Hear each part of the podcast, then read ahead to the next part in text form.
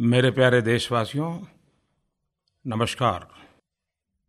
इन दिनों बहुत से स्थान पर अच्छी वर्षा की खबर आ रही है। कहीं कहीं पर अधिक वर्षा के कारण चिंता की भी खबर आ रही है और कुछ स्थानों पर अभी भी लोग वर्षा की प्रतीक्षा कर रहे हैं। भारत की विशालता, विविधता कभीकभी वर्षा भी पसंद नापसंद का रूप दिखा देती है। लेकिन हम वर्षा को क्या दोष दें? मनुष्य ही है जिसने प्रकृति से संघर्ष का रास्ता चुन लिया और उसी का नतीजा है कि कभी कभी प्रकृति हम पर रूठ जाती है और इसीलिए हम सबका दायित्व बनता है। हम प्रकृति प्रेमी बने हम प्रकृति के रक्षक बने, हम प्रकृति के संवर्धक बने। तो प्रकृति दत्त जो चीज़ें हैं, उसमें संतुलन अपने आप बना रहता है। पिछले दिनों वैसी ही एक प्राकृतिक आपदा की घटना ने पूरे विश्व का ध्यान आकर्षित किया। मानव मन को जगजोर दिया। आप सब लोगों ने टीवी पर देखा होगा थाईलैंड में 12 किशोर फुटबॉल खिलाड़ियों की टीम और उनके कोच घूमने के लिए गुफा में गए। वहाँ आमतौर पर गुफा में जाने और उससे बाहर निकलने उन सब में कुछ घंटों का समय लगता है, लेकिन उस दिन किस्मत को कुछ और ही मंजूर था। जब वे गुफा के भीतर काफ़ी अंदर तक चले गए, अचानक भारी बारिश के कारण गुफा के द्वार के पास काफ़ी पानी जम गया। उनके बाहर निकलने का रास्ता बंद हो गया। कोई रास्ता न मिलने के कारण वे गुफा के अंदर के एक छोटे से टीले पर रुके रहे। और वो भी एक दो दिन नहीं, अठारह दिन तक। आप कल्पना कर सकते हैं किशोर अवस्था में सामने जब मौत दिखता हो और पल पल गुजारनी पड़ती हो तो वो पल कैसे होंगे? एक तरफ़ वो संकट से जूझ रहे थे तो दूसरी तरफ़ पूरे विश्व में मानवता एकजुट होकर के ईश्वर दत्त मानवीय गुणों को प्रकट कर रही थी। दुनिया भर में लोग इन बच्चों के सुरक्षित बाहर निकालने के लिए प्रार्थनाएँ कर रहे थे। यह पता लगाने का हर संभव प्रयास किया गया कि बच्चे हैं कहाँ, किस हालत में हैं, उन्हें कैसे बाहर निकाला जा सकता है। अगर बचाव कार्य समय पर नहीं हुआ तो मानसून के सीज़न में उन्हें कुछ महीनों तक निकालना संभव नहीं होता। खैर, जब अच्छी खबर आई तो दुनिया भर को शांति हुई, संतोष हुआ। लेकिन इस पूरे घटनाक्रम को एक और नज़रिए से भी देखने का मेरा मन करता है। ये पूरा ऑपरेशन कैसा चला? हर स्तर पर जिम्मेवारी का जो एहसास हुआ, वो अद्भुत था। सभी ने, चाहे सरकार हो, इन बच्चों के माता पिता हो, उनके परिवारजन हो, मीडिया हो, देश के नागरिक हो, हर किसी ने शांति और धैर्य का अद्भुत आचरण करके दिखाया। सबके सब लोग एक टीम बनकर अपने मिशन में जुटे हुए थे। हर किसी का संयमित व्यवहार, मैं समझता हूँ, एक सीखने जैसा विषय है, समझने जैसा है। ऐसा नहीं कि माँ बाप दुखी नहीं हुए होंगे। ऐसा नहीं कि माँ की आँख से आँसू नहीं निकलते होंगे। लेकिन धैर्य, संयम, पूरे समाज का शांत चित्त व्यवहार, ये अपने आप में हम सब के लिए सीखने जैसा है। इस पूरे ऑपरेशन में थाईलैंड के नौसेना के एक नौजवान को अपना जान भी गंवानी पड़ी। पूरा विश्व इस बात पर आश्चर्यचकित है कि इतनी कठिन परिस्थितियों के बावजूद पानी से भरी एक अंधेरी गुफा में इतनी बहादुरी और धैर्य के साथ उन्होंने अपनी उम्मीद नहीं छोड़ी। यह दिखाता है कि जब मानवता एक साथ आती है अद्भुत चीज़ें होती हैं। बस ज़रूरत होती है। हम शांत और स्थिर मन से अपने लक्ष्य पर ध्यान दें। उसके लिए काम करते रहे। पिछले दिनों हमारे देश के प्रिय कवि नीरज जी हमें छोड़ करके चले गए। नीरज जी की एक विशेषता रही थी आशा, भरोसा, दृढ़ संकल्प, स्वयं पर विश्वास। हम हिंदुस्तानियों को भी नीरज जी की हर बात बहुत ताकत दे सकती है, प्रेरणा दे सकती है। उन्होंने लिखा था, अंधियार ढलकर ही रहेगा। आंधिया चाहे उठाओ, बिजलियाँ चाहे गिराओ। जल गया है दीप तो अंधियार ढलकर ही रहेगा। नीरज जी को आदरपूर्वक श्रद्धांजलि देता हूँ। नमस्ते प्रधानमंत्री जी, मेरा नाम सत्यम है। मैंने इस साल दिल्ली यूनिवर्सिटी में फ़र्स्ट ईयर में एडमिशन लिया है। हमारे स्कूल के बोर्ड एग्ज़ाम्स के समय आपने हमसे एग्ज़ाम्स स्ट्रेस और एजुकेशन की बात करी थी। मेरे जैसे स्टूडेंट्स के लिए अब आपका क्या संदेश है? वैसे तो जुलाई और अगस्त के महीने किसानों के लिए और सभी नौजवानों के लिए बहुत महत्वपूर्ण होते हैं। क्योंकि यही वक्त होता है जब कॉलेज का पीक सीज़न होता है। सत्यम जैसे लाखों युवा स्कूल से निकल कर कॉलेज में जाते हैं। अगर फरवरी और मार्च एग्ज़ाम्स, पेपर्स, आंसर्स में जाता है तो अप्रैल और मई छुट्टियों में मौज मस्ती करने के साथ साथ रिजल्ट्स जीवन में आगे की दिशाएँ तय करने कैरियर चॉइस इसी में खप जाता है। जुलाई वह महीना है, जब युवा अपने जीवन के उस नए चरण में कदम रखते हैं, जब फोकस क्वेश्चन से हट करके कट ऑफ़ पर चला जाता है। छात्रों का ध्यान होम से हॉस्टल पर चला जाता है। छात्र पेरेंट्स की छाया से प्रोफेसर्स की छाया में आ जाते हैं। मुझे पूरा यकीन है कि मेरा युवा मित्र कॉलेज जीवन की शुरुआत को लेकर काफ़ी उत्साही और खुश होंगे।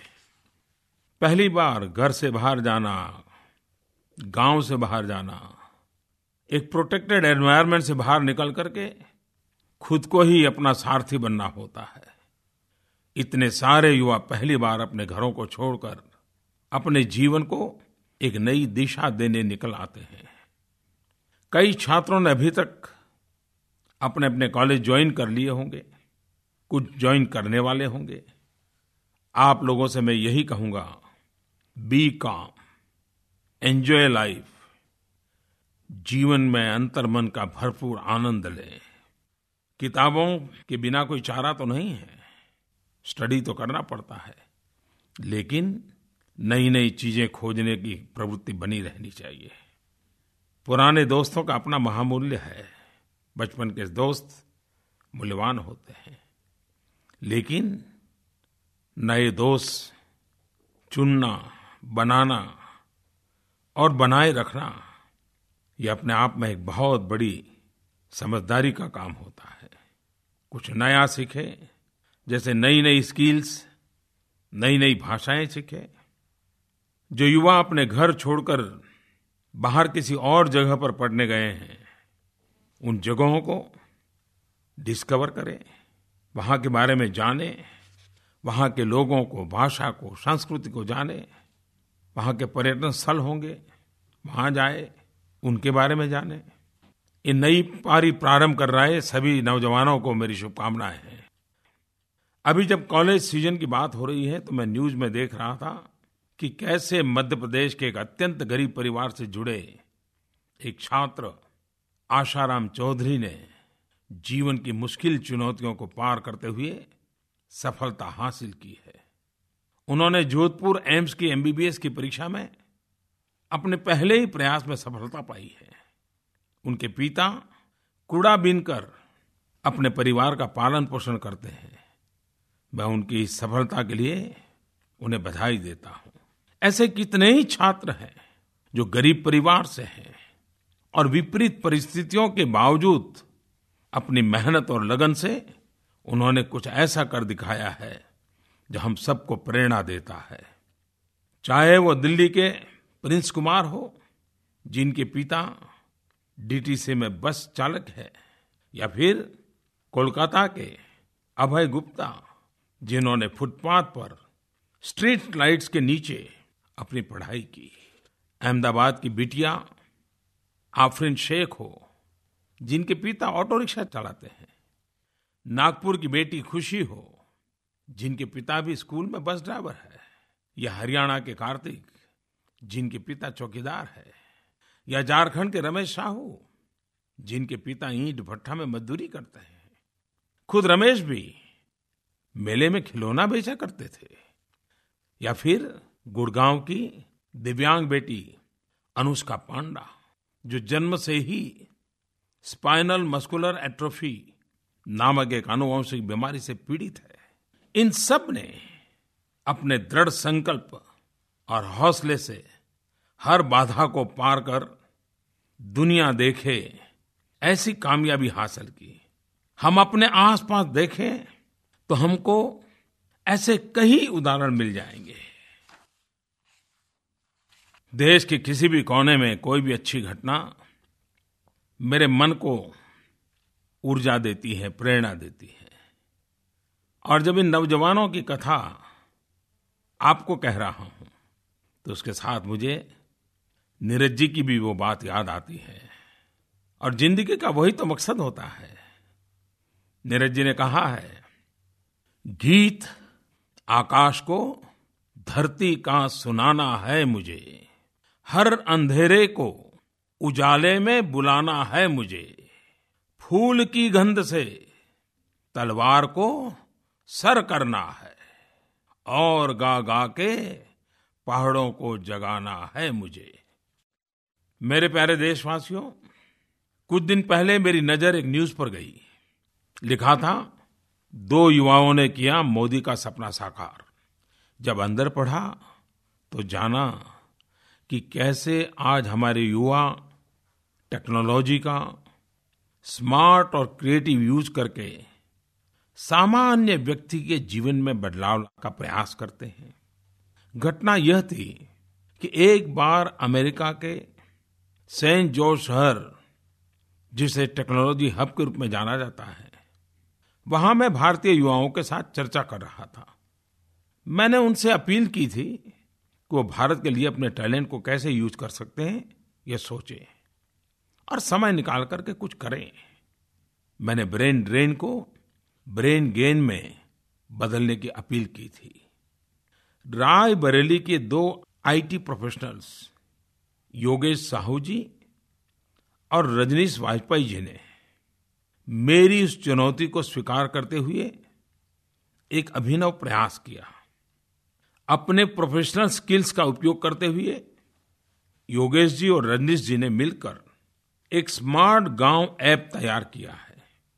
ये ऐप न केवल गाँव के लोगों को पूरी दुनिया से जोड़ रहा है, बल्कि अब वे कोई भी जानकारी और सूचना स्वयं खुद के मोबाइल पर ही प्राप्त कर सकते हैं। राय बरेली के इस गाँव, तौधकपुर के निवासियों ग्राम प्रधान, डिस्ट्रिक्ट मजिस्ट्रेट, सीडीओ, सभी लोगों ने इस ऐप के उपयोग के लिए लोगों को जागरूक किया।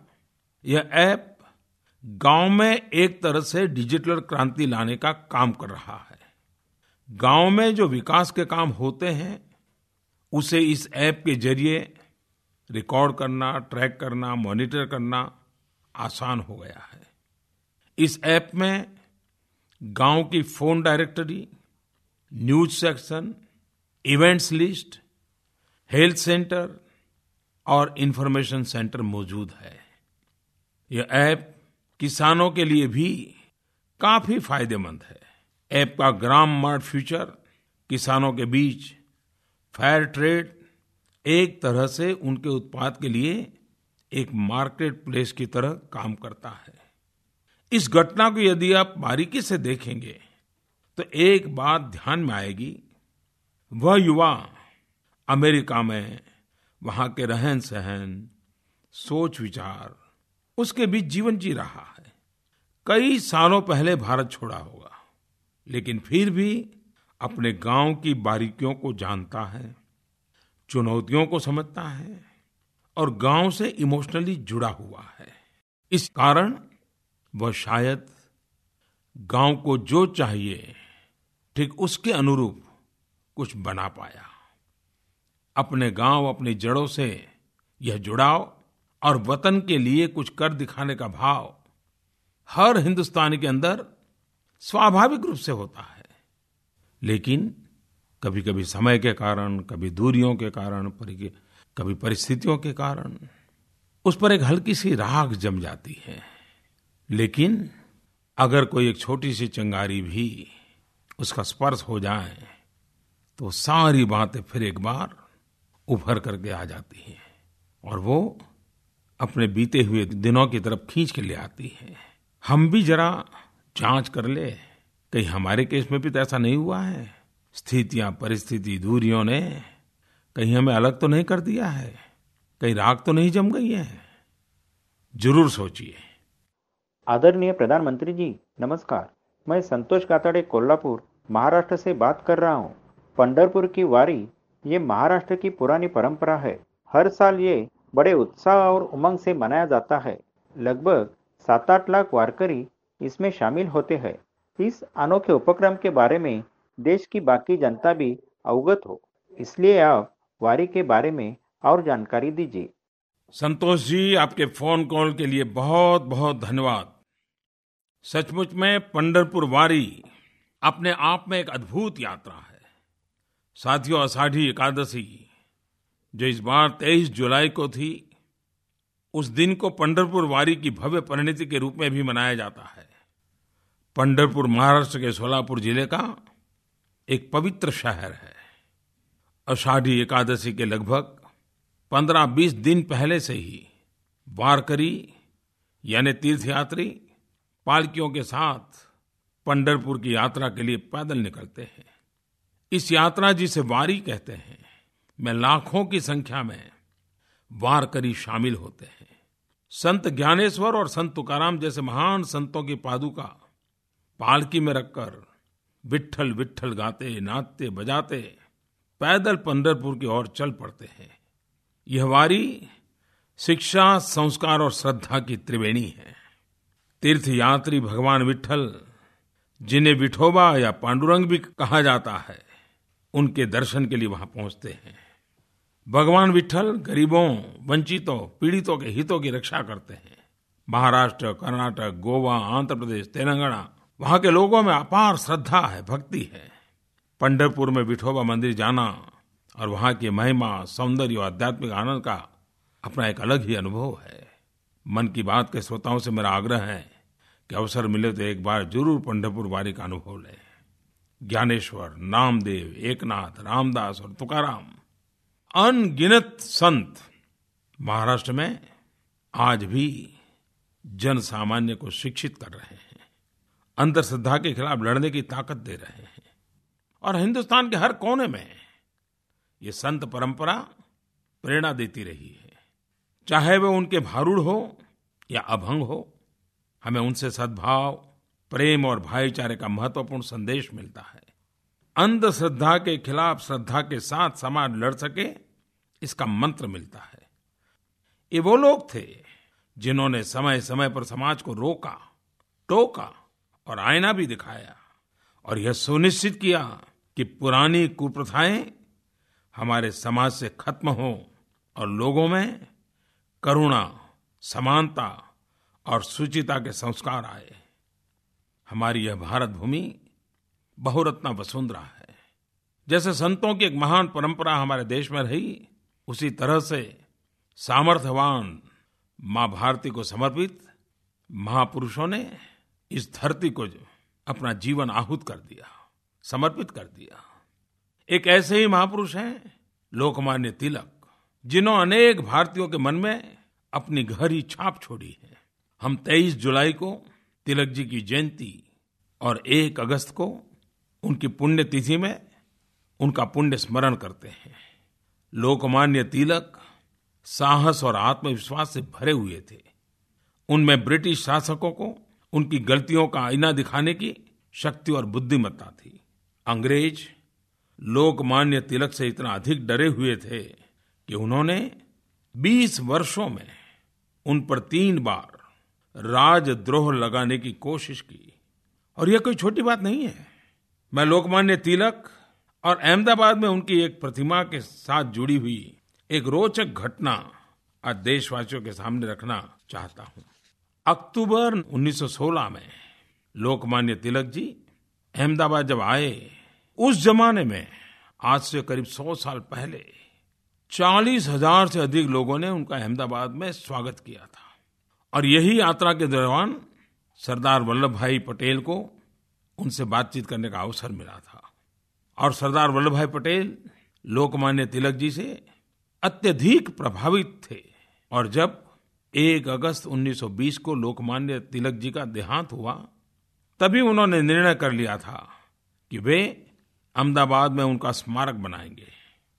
सरदार वल्लभ भाई पटेल अहमदाबाद नगर पालिका के मेयर चुने गए और तुरंत ही उन्होंने लोकमान्य तिलक के स्मारक के लिए विक्टोरिया गार्डन को चुना।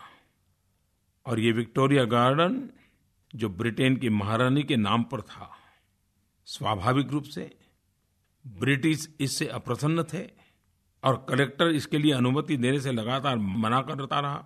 लेकिन सरदार साहब सरदार साहब थे। वो अटल थे।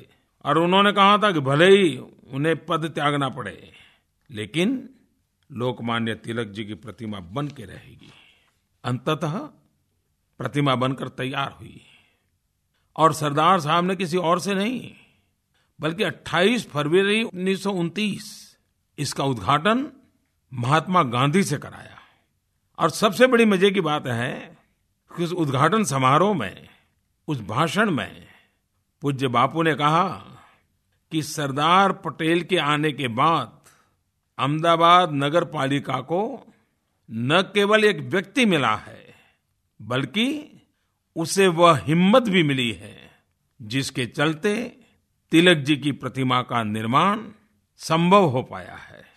और मेरे प्यारे देशवासियों, इस प्रतिमा की विशिष्टता ये है कि यह तिलक की ऐसी दुर्लभ मूर्ति है, जिसमें वे एक कुर्सी पर बैठे हुए हैं। इसमें तिलक के ठीक नीचे लिखा है स्वराज हमारा जन्मसिद्ध अधिकार है। और ये सब अंग्रेज़ों के इस कालखंड की बात में सुना रहा हूँ। लोकमान्य तिलक जी के प्रयासों से ही सार्वजनिक गणेश उत्सव की परंपरा शुरू हुई। सार्वजनिक गणेश उत्सव परंपरागत श्रद्धा और उत्सव के साथ साथ समाज जागरण, सामूहिकता, लोगों में समरसता और समानता के भाव को आगे बढ़ाने का एक प्रभावी माध्यम बन गया था। वैसे समय वो एक कालखंड था जब ज़रूरत थी कि देश अंग्रेज़ों के खिलाफ लड़ाई के लिए एकजुट हो। इन उत्सवों ने जाति और संप्रदाय की बाधाओं को तोड़ते हुए सभी को एकजुट करने का काम किया। समय के साथ इन आयोजनों की पॉपुलैरिटी बढ़ती गई। इसी से पता चलता है कि हमारी प्राचीन विरासत और इतिहास के हमारे वीर नायकों के प्रति आज भी हमारी युवा पीढ़ी में क्रेज है। आज कई शहरों में तो ऐसा होता है कि आपको लगभग हर गली में गणेश पांडाल देखने को मिलता है। गली के सभी परिवार साथ मिलकर के उसे ऑर्गेनाइज करते हैं। एक टीम के रूप में काम करते हैं। ये हमारे युवाओं के लिए भी एक बेहतरीन अवसर है, जहाँ वे लीडरशिप और ऑर्गेनाइजेशन जैसे गुण सीख सकते हैं, उन्हें खुद के अंदर विकसित कर सकते हैं। मेरे प्यारे देशवासियों, मैंने पिछली बार भी आग्रह किया था, और आप जब लोकमान्य तिलक जी को याद कर रहा हूँ, तब फिर से एक बार आपसे आग्रह करूँगा कि इस बार भी हम गणेशोत्सव मनाए, धूमधाम से मनाए, जी जान से मनाए, लेकिन इको फ्रेंडली गणेश उत्सव मनाने का आग्रह रखें। गणेश जी की मूर्ति से लेकर साज सज्जा का सामान सब कुछ इको फ्रेंडली हो। और मैं तो चाहूँगा हर शहर में इको फ्रेंडली गणेशोत्सव की अलग स्पर्धाएँ हो, उनको इनाम दिए जाएँ। और मैं तो चाहूँगा कि माय गॉड पर भी और नरेंद्र मोदी ऐप पर भी इको फ्रेंडली गणेशोत्सव की चीज़ें व्यापक प्रचार के लिए रखी जाए। मैं ज़रूर आपकी बात लोगों तक पहुंचाऊँगा। लोकमान्य तिलक ने देशवासियों में आत्मविश्वास जगाया। उन्होंने नारा दिया था, स्वराज हमारा जन्मसिद्ध अधिकार है और हम लेकर के रहेंगे। आज यह कहने का समय है, सुराज हमारा जन्मसिद्ध अधिकार है और हम उसे लेकर रहेंगे। हर भारतीय की पहुँच, सुशासन और विकास के अच्छे परिणामों तक होनी चाहिए। यही वो बात है जो एक नए भारत का निर्माण करेगी। तिलक के जन्म के 50 वर्षों बाद, ठीक उसी दिन, यानी 23 जुलाई को भारत माँ के एक और सपूत का जन्म हुआ, जिन्होंने अपना जीवन इसलिए बलिदान कर दिया ताकि देशवासी आज़ादी की हवा में सांस ले सके। मैं बात कर रहा हूँ चंद्रशेखर आज़ाद जी भारत में कौन सा ऐसा नौजवान होगा जो इन पंक्तियों को सुनकर प्रेरित नहीं होगा। सरफरोशी की तमन्ना अब हमारे दिल में है। देखना है ज़ोर कितना बाजू कातिल में है। इन पंक्तियों ने अशफाकुल्ला खान, भगत सिंह, चंद्रशेखर आज़ाद जैसे अनेक नौजवानों को प्रेरित किया। चंद्रशेखर आज़ाद की बहादुरी और स्वतंत्रता के लिए उनका जुनून इसने कई युवाओं को प्रेरित किया। आज़ाद ने अपने जीवन को दांव पर लगा दिया। लेकिन विदेशी शासन के सामने वे कभी नहीं झुके। ये मेरा सौभाग्य रहा कि मुझे मध्य प्रदेश में चंद्रशेखर आज़ाद के गाँव अलीराजपुर जाने का सौभाग्य भी प्राप्त हुआ। तो इलाहाबाद के चंद्रशेखर आज़ाद पार्क में भी श्रद्धा सुमन अर्पित करने का अवसर मिला। और चंद्रशेखर आज़ाद जी वो वीर पुरुष थे जो विदेशियों की गोली से मरना भी नहीं चाहते थे। जिएँगे तो आज़ादी के लड़ते लड़ते और मरेंगे तो भी आज़ाद बने रह करके मरेंगे। यही तो विशेषता थी उनकी। एक बार फिर से भारत माता के इन दो महान सपूतों, लोकमान्य तिलक जी और चंद्रशेखर आज़ाद जी को श्रद्धापूर्वक नमन करता हूँ। अभी कुछ ही दिन पहले फिनलैंड में चल रही जूनियर अंडर 20 विश्व एथलेटिक्स चैंपियनशिप में 400 मीटर की दौड़ उस स्पर्धा में भारत की बहादुर बेटी और किसान पुत्री हिमा दास ने गोल्ड मेडल जीतकर इतिहास रच दिया है। देश की एक और बेटी, एकता बिहान, ने मेरे पत्र के जवाब में इंडोनेशिया से मुझे ईमेल किया। अभी वो वहाँ एशियन गेम्स की तैयारी कर रही है। ईमेल में एकता लिखती है, किसी भी एथलीट के जीवन में सबसे महत्वपूर्ण क्षण वो होता है जब वो तिरंगा पकड़ता है और मुझे गर्व है कि मैंने वो कर दिखाया। एकता हम सबको भी आप पे गर्व है। आपने देश का नाम रोशन किया है। ट्यूनिशिया में विश्व पैरा एथलेटिक्स ग्रांड पिक्स 2018 में एकता ने गोल्ड और ब्रॉन्ज मेडल जीते हैं। उनकी यह उपलब्धि विशेष इसलिए है कि उन्होंने अपनी चुनौती को ही अपनी कामयाबी का माध्यम बना लिया बेटी एकता अभियान 2003 में रोड एक्सीडेंट के कारण उसके शरीर का आधा हिस्सा, नीचे का हिस्सा नाकाम हो गया। लेकिन इस बेटी ने हिम्मत नहीं हारी और खुद को मज़बूत बनाते हुए ये मुकाम हासिल किया। एक और दिव्यांग, योगेश कठुनिया जी, उन्होंने बर्लिन में पैरा एथलेटिक्स ग्रैंड प्रिक्स में डिस्क थ्रो में गोल्ड मेडल जीतकर वर्ल्ड रिकॉर्ड बनाया है। उनके साथ सुंदर सिंह गुर्जर ने भी जेवलिन में गोल्ड मेडल जीता है। मैं एकता भ्याण जी, योगेश कठुनिया जी और सुंदर सिंह जी, आप सभी के हौसले और जज्बे को सलाम करता हूँ, बधाई देता हूँ। आप और आगे बढ़ें, खेलते रहें। खिलते रहें। मेरे प्यारे देशवासियों, अगस्त महीना इतिहास की अनेक घटनाएँ उत्सवों की भरमार से भरा रहता है। लेकिन मौसम के कारण कभी-कभी बीमारी भी घर में प्रवेश कर जाती है।